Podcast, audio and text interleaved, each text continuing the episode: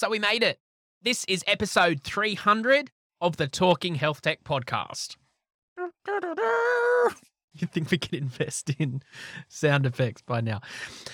I've not done the maths exactly, but that means there's been well over 300 guests and probably over 150 hours of me chatting with people who are making it happen in health tech.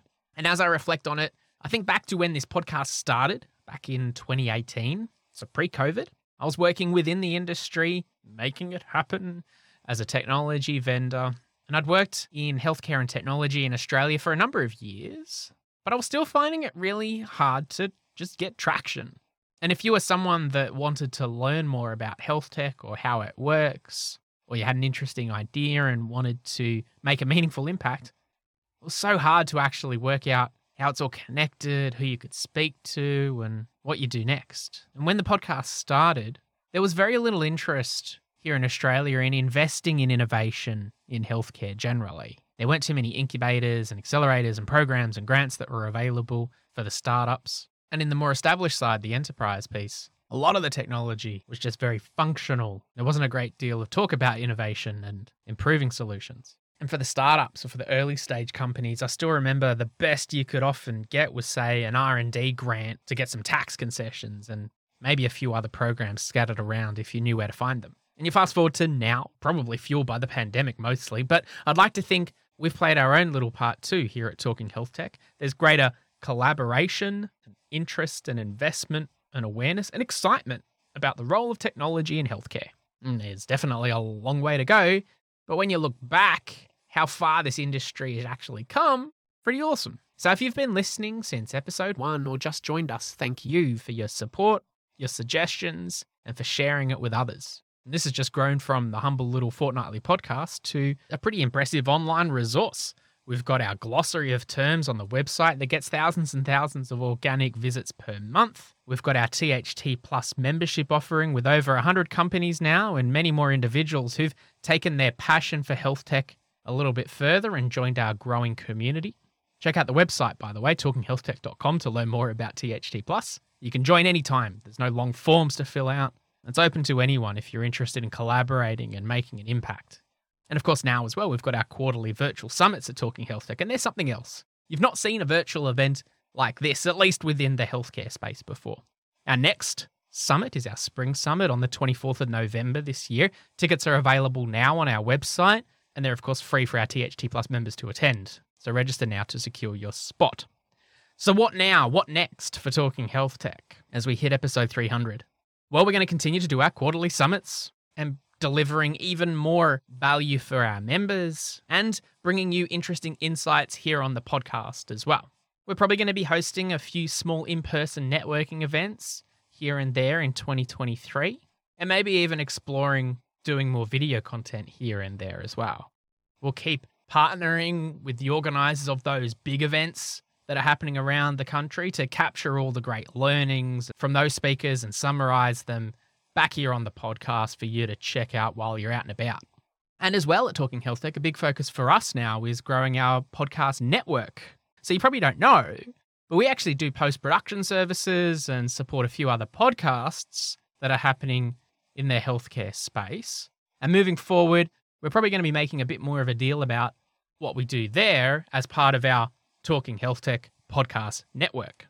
So, this passion for exploring and connecting in health tech has led us to spin off to another important industry, and one that's arguably one of the most important industries in Australia that literally touches everyone. That's agriculture. How much do you know about agriculture? What about the use of technology in agriculture? Well, at some point in this year, I ended up deep down this rabbit hole of learning more about ag tech the use of technology in agriculture. And one thing led to another, and I'm excited to say we're spinning off a sister podcast called Talking Ag Tech.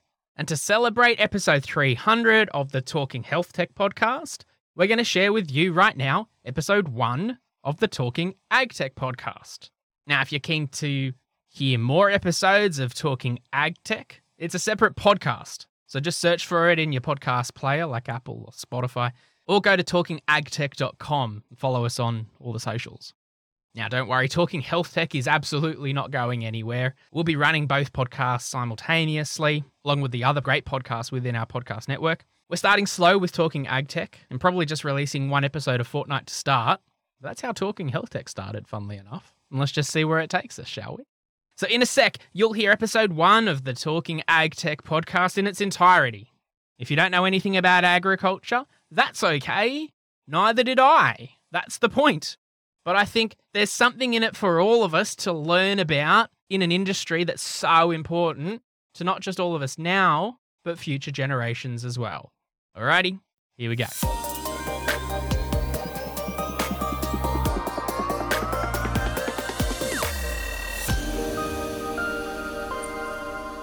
If you're out there running a farm, you're going to need to make a lot of decisions. And of course, if you're going to be making informed decisions, you're going to need reliable data and insights about livestock and crops, weather, from hardware, software, connected devices, networks, and apps, and other things. Having to access and juggle and make sense of incompatible on farm data from different digital devices and services makes the life of a farmer even more challenging than it already is. Well, with me today is Hamish Munro, CEO and co founder of Pairtree Intelligence, who are centralizing disparate data sets into a single login space, enabling data stacking for high level analytics and greater decision support at the fingertips of farmers. In this conversation, we learn more about Pairtree and the problems they're solving, the need for data convergence, not just data centralization, issues of carbon and stewardship, and what the connected farm of the future might look like here in Australia.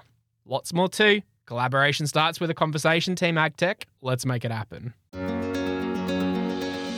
Welcome to Talking AgTech, a podcast to learn more about technology in agriculture.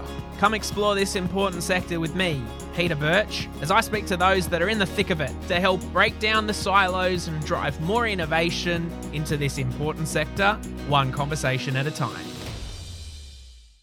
With me today is Hamish Munro. He's a fifth generation farmer from the central west of New South Wales. In 2018, Hamish and his business partners co founded Pairtree Intelligence to integrate sensors, apps, satellite imagery, and more. Hey, Hamish, how you going? I'm well, thanks, Pete. How are you? Really good. Excited. Excited to have the first conversation on the Talking AgTech podcast. So I appreciate you taking the dive and w- with no prior reference points about the podcast, you've you've agreed to come and have a chat with me. So I really appreciate that. No, look, I think what you've been doing is fantastic, and I think Australian AgTech is certainly something that should be celebrated, and it's some amazing stories that I think you'll tease out over the next few uh, episodes and following. Can't wait. Well, look, I'm, I'm keen to learn more about what you're doing particularly, but firstly, set the scene. Tell us about you and your background. Yeah, look, I'm a uh, fifth generation farmer from central New South Wales. Grew up a little place called Cumnock and now live a little bit closer to Orange. Over those years, our family farm had mixed cattle and cropping and sheep. So I focused particularly on the cattle for a number of years and then also got into the cropping and going through that. I spent probably about eight or nine years representing the Australian beef industry at a state, national, and international level on Cattle Council of Australia. And I think that was probably really my first step into it, uh, being exposed to what innovation was happening here within Australia, but also some of the, the marketing and the and the trips that I was able to attend. Sort of really got some insights into you know what other industries, what markets were acquiring, and you know sort of open those opportunities to me to to start to look into you know the power of data. So the power of data. So I guess that brings us to to Pairtree and what you're doing now, right? Tell us a bit more about Pairtree. Yeah, so in 2018, we kicked off Pairtree, New South Wales Department of Primary Industries, or DPI, asked us just to help them out with a small project. They had two research farms, one in Molong and, and one in Orange, and they had a LoRaWAN network. Now, LoRaWAN's like farm scale Wi-Fi. They had these gateways, which are the modem, sitting up on a big tower, and then there was all these little devices that spoke back to the gateway and then went to the cloud to you know, measure, monitor what's happening on those farms. And mm. they'd overcome that connection piece, but they actually just couldn't see that data. So that was where we came in. We we connected to the data and pulled the two farms together. And then what we, as a farmer, I could see that, you know, having a look at a soil probe, seeing how much moisture was in the soil was really helpful, or seeing from a rain gauge, you know, how much rain or what the climatic sort of conditions were was helpful. But they're all in isolation and they weren't in a context that farmers can make a decision out of. And I think that was where, you know, we went and we got some livestock markets from Meat and Livestock National Livestock Reporting System. And then we also got some other grains markets. And then we sort of got some satellite imagery and a few other bits and pieces really to pull that overall message together because farmers need a number of points of data to work through and they've they've done that historically forever and that's where I could see that maybe we could put it on a page and start to sort of connect that data and make things clearer and more repeatable. I, I could only imagine that the amount of data that you'd need to be across and the different measures across a wide range of factors on a farm would be huge. So being able to pull it all together in one place would hopefully make a farmer's job a little bit easier to actually make some more informed decisions. Definitely, yeah. And that was, funnily enough, the, the second project that we took on, Meat and Livestock Australia, at the end of 2018, had the Red Meat Digital Forum. So there was five properties down at Queanbeyan or sort of, you know, sort of east of, of Canberra.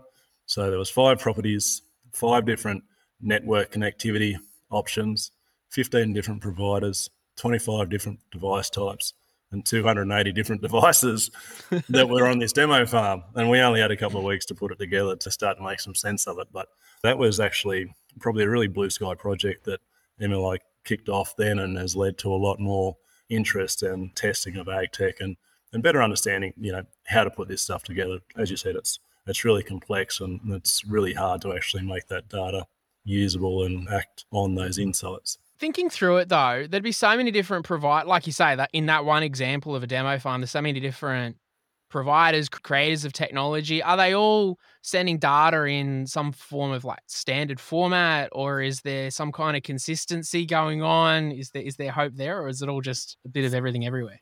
No, mate. It's um, uh, at the moment there's no data standard within Australia, and and I actually, you know, you're coming from a from a sort of a health background, everything's standardized, and particularly in the data set sort of sort of side of it. But I actually have a quite a different view on that, and I think that particularly in Australia, ag, you know, we we have annual cycles, so it's really hard to repeat that data too much within the year. But I think the biggest thing is is that for ag tech, there's there's very small margins within agriculture for farmers. So we need to minimise the amount of cost to industry that goes, you know, is is added on top. And if standardisation actually creates extra cost from ag tech companies that are already existing, then there's very minimal value directly to the farmer. It's only direct to you know whoever else wants to use that data. So I see that you know we've got to be very careful. I think standardisation needs to be done at some stage, but at the moment we can't stifle innovation or other ag tech companies coming from overseas being able to just to you know land and expand and provide services to farmers. And I think that's yeah. the, the really important thing that everyone. It's easy to think about standardisation, so yeah, it's needed, but need to actually think about the practicalities of it. Absolutely, and, and I mean you would know that firsthand, being so so connected to the the industry. Hey, beforehand we were talking a fair bit about when it comes to Pairtree and the and, and what you do with the data, we were talking offline about these concepts of data convergence versus data centralization. Talk to me a bit more about that.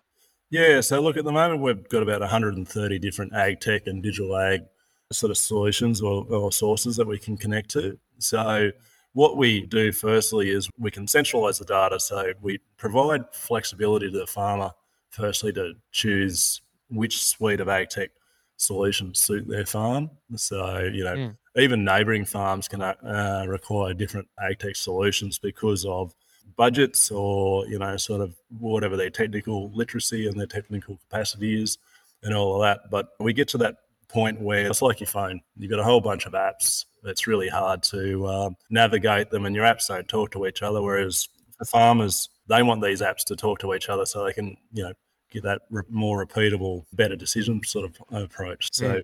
what we do is centralize that data firstly. So just put the different sets of data next to each other so that they can say, right, oh, well, we've had for the year so far, we've had 300 mils of rain. We've got a full profile of moisture. We've got X amount of cattle or sheep on hand. We've got so many hectares of crop. We're looking at, you know, needing to, to make some decisions coming forward about diseases or a number of other issues within the crop. How do we, how do we sort of manage all of that sort of stuff? So they're all centralized together, so you, you know the farmer can see that. But what Pairtree specialises in is the data convergence. And that's when we can say, right, well, out of the weather station, we just need humidity, we need radiance, we need temperature and rain, and there's probably a couple other bits and pieces, but we can then actually look at a specific disease within the crop that we have. So there's, you know, there's a whole range of different crops, but we can just break it out into a metrics type approach so that we can then know what the crop is or know what the animal livestock is that could be whether it's flies in sheep later on in the year or you know there's a whole range of things that the weather data provides so a weather station and a sensor centric sort of view doesn't help you making a decision it's really about pulling those metrics out and then putting it into a lot of research the uh, algorithms that have already been done by all the great RDCs that are here in Australia and, and making that available just to say, is this disease an issue or is this pest going to be an issue going forward? Yeah. If you've been kicking around this industry a bit like me, or maybe even you're brand new to digital health, you've probably worked out that health tech is not an individual sport. Whatever you're trying to achieve, whether you're delivering healthcare for patients, or you're building health technology, or perhaps you're helping deploy solutions across health systems, you need a tribe, a community of like minded individuals who just get it that if we're going to transform healthcare, then technology is going to play a huge part in it. So, to learn and connect about health tech and level up your game, consider joining our THT Plus membership community. We've got options for every stage of growth whether you're a solo individual or a startup or scale up company. As an individual, you get access to our exclusive community forum, you get a warm intro to two other members from me each month, you get free access to our quarterly virtual summits, and a bunch of other exclusive goodies. Companies can bring team members into the community, plus, you get a presence on our website as a THT Plus member. You can post content like news events and jobs, and of course, we love to showcase our members. So when you join as a company THT Plus member, you'll get to appear on this podcast with your very own episode. This podcast is made possible through the support of our members. It's literally the heart of everything we do. So consider joining as a THT Plus member. You can join anytime online. Just go to talkinghealthtech.com slash THT Plus.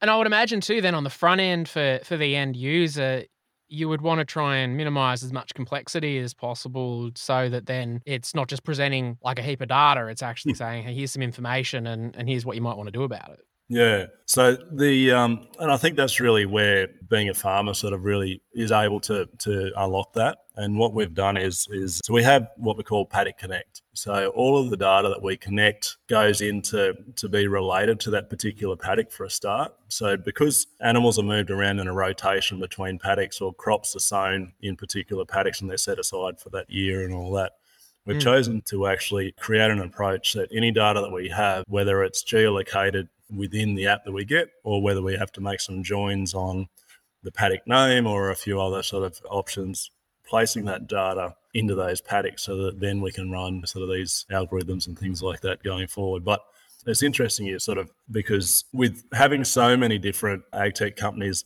we want to complement and not compete with what they do. So, yeah. firstly, we always try and allow the alarms and the device setup and all of that to be set up on the supplier's app that was provided with the, the hardware or the service that they're doing. And so where we complement is that we pull that data and we can allow them not to have to keep on building new modules and you know expanding sideways from whatever their area or lane of expertise is and so mm. we can have that really quick and iterative approach to pulling those metrics out and, and allowing them to fit within whatever the insights that an agronomist or a, a, consultant or a large agribusiness is, is looking for or providing. I mean, having that collaborative approach sounds like it's a much more beneficial for all, all stakeholders to try and ultimately lift the industry further too. So I like your style there. Yeah. You know, you mentioned a couple of different stakeholders there, and I'm just thinking then from from Pairtree's perspective, who's the the customer? You know, we know the end users, the, the farmer, but you know, from a client's point of view, who's who's that? Yeah, so look, we've got a number of different agribusinesses that are, using Pairtree at the moment. So between 2018 and, and 2021, we were planning or trying to be the universal dashboard. And ultimately, what that was was I thought that farmers were sort of getting to that point where they had this issue of data and was data centralization was what farmers required just to have that one app log in once and just have a look at everything. And in the morning, have your cup of tea and just find out whether you needed to check the tanks or move the stock or you know, whatever it was Hmm. going to be. But over time, we were approached by different companies, and we now provide white labels uh, for agribusinesses and agronomists and, and consultants and that. So one of the, the most noteworthy projects we're working on at the moment is with Syngenta, which is a world's largest chemical company. They've got a lot of research into disease models, and they're trying to look at how they can create software approaches rather than just going out and blasting fungicide across as what's been traditionally the approach as a time-based approach to controlling diseases. So they see that by applying a hyper-local approach to particular crops and particular diseases, there's a greater opportunity to either preserve chemistries that have been used extensively and rotate them more so, or also start introducing biologicals. So there's a you know there's a really nice stewardship type of approach there. But what does Pairtree do?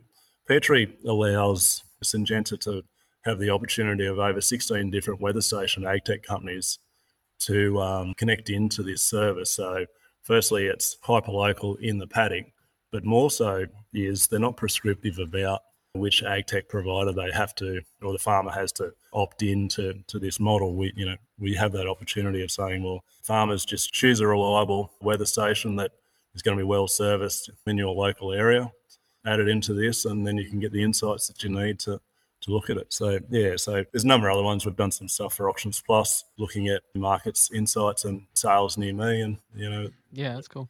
agronomy companies and things like that as well. That's a good approach. Hey, you, you mentioned stewardship. And in my limited understanding of this space so far, you know, I, I hear a lot of conversation and concern around carbon and stewardship in in the ag tech and agriculture space. Talk to me a bit more about that and what Pairtree's doing there. Yeah, so look, we we're, we're doing quite a bit in that space. We um, a lot of the ag tech companies that we we actually deal with are probably doing more so, and and they're sort of really targeted within, particularly in the carbon space. But Mm. we've sort of we've we've taken the adage that you know integration is going to be the key to really drive the the co-beneficial outcomes of a lot of this carbon. Carbon within itself is probably going to be the base layer of any markets. The you know how land is really managed, what the the management changes, and all of those sort of things.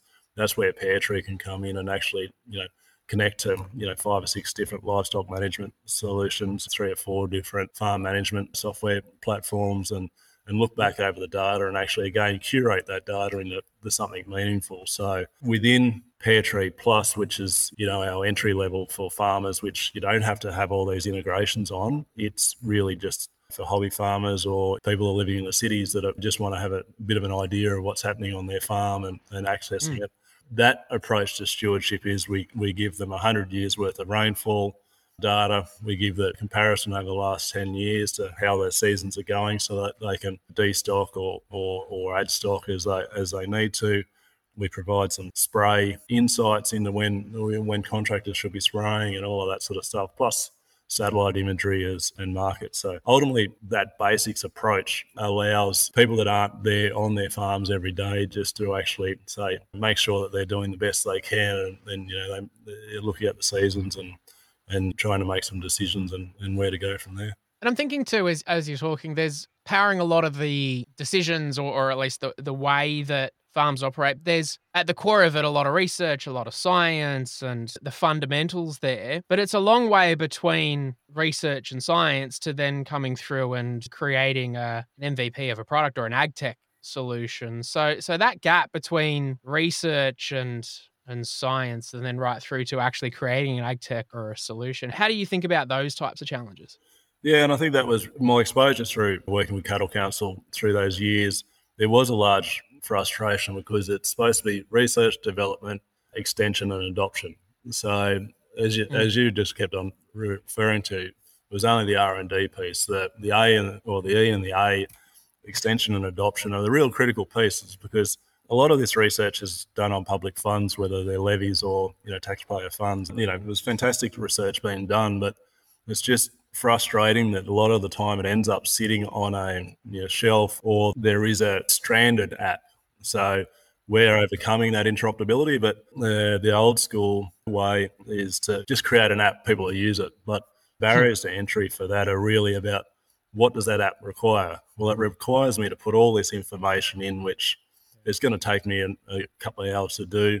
And then when I want to use it again in two months, I've got to go and re-enter half the data in to update it. And so that's where Pairtree can just now, as long as the algorithm's there, we can host or we can actually push that, push the required data to that solution to drive it. So it's, you know, real time. And so when the data and the and the information and the insights are on call all the time. And that's where I see that not creating those stranded apps anymore, but creating something that's live and yeah, we connect to these key apps that are on your farm and then the research apps can just have that data plugged into them. It's the making it happen part that's yeah. the the harder part, you know, yeah, yeah. and the execution side. No, that's that's really cool. Let's say we nail this thing, Hamish. Let's say there's better connectivity and the, all the data is speaking to itself. What, what does what does connected farming look like for you? What does that future look like? Yeah, I think connected farming is going to be really interesting. You know, like with autonomous vehicles, the tractors that are around now. There's a company up at Emerald uh, Swarm Farm. They're they're probably the leaders, particularly in Australia, but nearly globally, in uh, creating robotic tractors that'll just go out and do their things. And they're serious tractors as well, quite big and, and doing that. But that is the, the really enabler, you know, getting to autonomous the sort of farming. But there's all of the the other components and management that needs to hang off that and, and trying to to actually work that out is that if we can get these bots or these, you know, sort of tractors to go and do things, you know, we we then need to work out how or what to move livestock or to do different activities to the crops and then you know work out that that approach. I think think there's still a balance. There's, a, there's going to be a massive opportunity in the future still for, for humans right across agriculture. And, and I've been talking about it to a, a, few different people and conferences and things that I've been at lately. Is I think agriculture is probably going to end up being the one industry where the entire family can actually contribute. And, and it's sort of funny. Traditionally, it was only the, the son that the one that was practical, not the useless one. The the one that could get out and not you know, not break the stuff and, and whatever sort of thing. Whereas whereas now daughters can come home, the geeky kids that the computer nerds, the ones that, you know, just didn't feel comfortable in farming, you know, like they're going to be the ones that are going to be critical to to doing that and with labor shortages and all of that. Whereas look at a lot of other industries and there's the, the family opportunity is is really not there. But I think there's some really interesting sort of opportunities in agriculture going forward. That's one thing that's been on my mind for a while too, thinking more about the agriculture space, the role that technology plays in how it might shape in the next 5, 10, 20, 50 years. Yeah. And traditionally, as I understand, farming is very family based,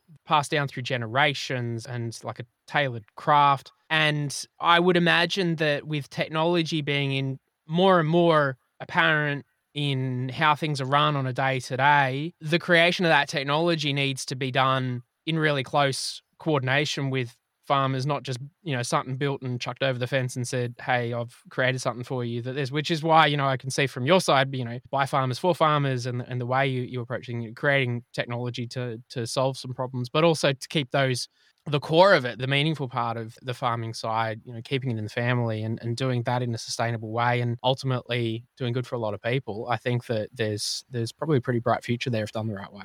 Yeah, but I, I, think also, you know, you get to a point with agriculture, succession planning is a massive issue within agriculture. You know, farms are, you know, massive assets, and a lot of farmers yeah. don't actually have a lot of cash flow, or, well, they do have cash flow, but they're probably not really cash rich. They're sort of definitely mm. asset rich. And fortunately or unfortunately, one of the reasons why I'm here today is because of session unplanning or not planning or whatever. But at my father's level, uh, above me in 2012, that sort of we had quite a significant farm uh, in our area, and unfortunately, just couldn't continue. And, and so, whereas I think now part of it is is that we could have bought a few other people home and actually got greater insights, and we could have run it more as a corporate farm and kept on going. But yeah, there's probably a few personality issues there as well. But it was that's where the opportunity I think really is is the pressures of traditionally only one per, one of the kids could come home and, and take over dad's place or whatever. Whereas now yeah. they can still be in Sydney or Melbourne and and um, contribute just as much. They just contributing in a different way.